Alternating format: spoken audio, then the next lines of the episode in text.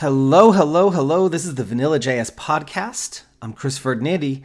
Thanks for joining me.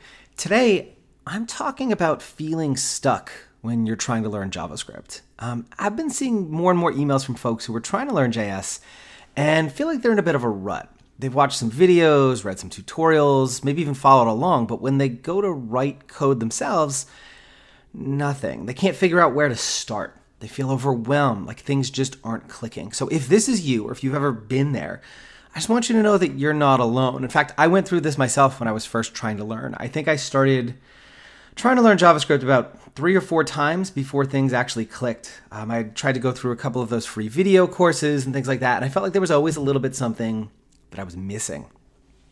In my experience, the biggest reason this happens is because people try to jump into projects that are too big too soon. Um, so, one of the other kind of categories of email I get from people um, is you know folks who are just starting out. They have no experience with JavaScript at all yet, and they want to quote build an app and want me to recommend where they should start. Um, that's that's a huge task. There's so many moving parts.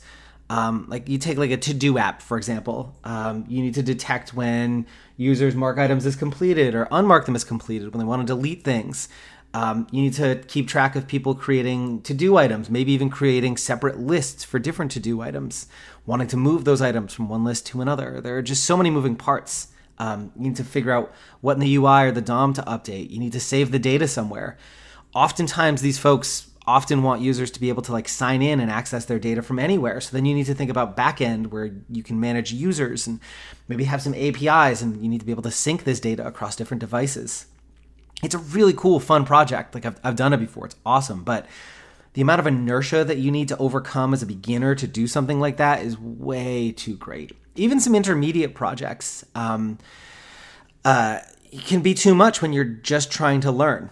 Um, learning momentum, in my opinion, is is one of the most important parts of the learning experience. People who are just learning need to feel that thrill of I knew nothing about this 15 minutes ago, and now I've written code that makes things happen in the browser. It's an absolutely exhilarating experience. It's the thing that keeps me coming back to this job day after day.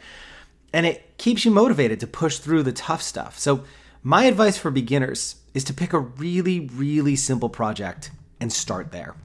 Maybe it's just a script that mirrors the text that you type in a text area somewhere else on the page. So, like you write some words and they show up somewhere else or a checkbox that shows and hides a password field, or a button that reveals and collapses some hidden text. Um, it, just really, really simple projects just to get you used to kind of the mechanics of writing code. If it helps, I've got a list of projects and templates that help you get started over at learnvanillajs.com. I will put a link to that in the show notes. Um, my Vanilla.js Academy program is very much of that same kind of mindset, except it's a little bit more guided, and I give you solutions every other day. We have some office hours and a, a Slack channel to kind of help you if you get stuck on stuff. Um, and uh, and I'll put a link to the uh, to that in the show notes as well. But like the, the really important thing here is, is start small, iterate, and grow your skills a little bit each day. So you can take a small project and make it bigger over time. So like that thing with the you know checkbox that shows and hides password fields. When I work on this with students, um, initially it's it's one checkbox, reveal the field. The next day, we'll take that same checkbox and we'll make it work with multiple fields inside a form. Uh, and then the next day after that, we'll take that same script and we'll modify it so that you can use multiple forms on a page and have a checkbox only show passwords in that one form. Um, and so you kind of you iterate on these things and you build them up over time because learning is a journey.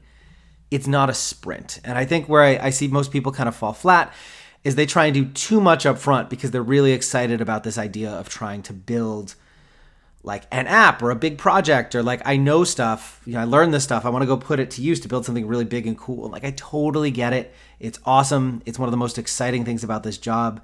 But you need to you need to really start start small and just kind of build your way up. Um, so that's it for today.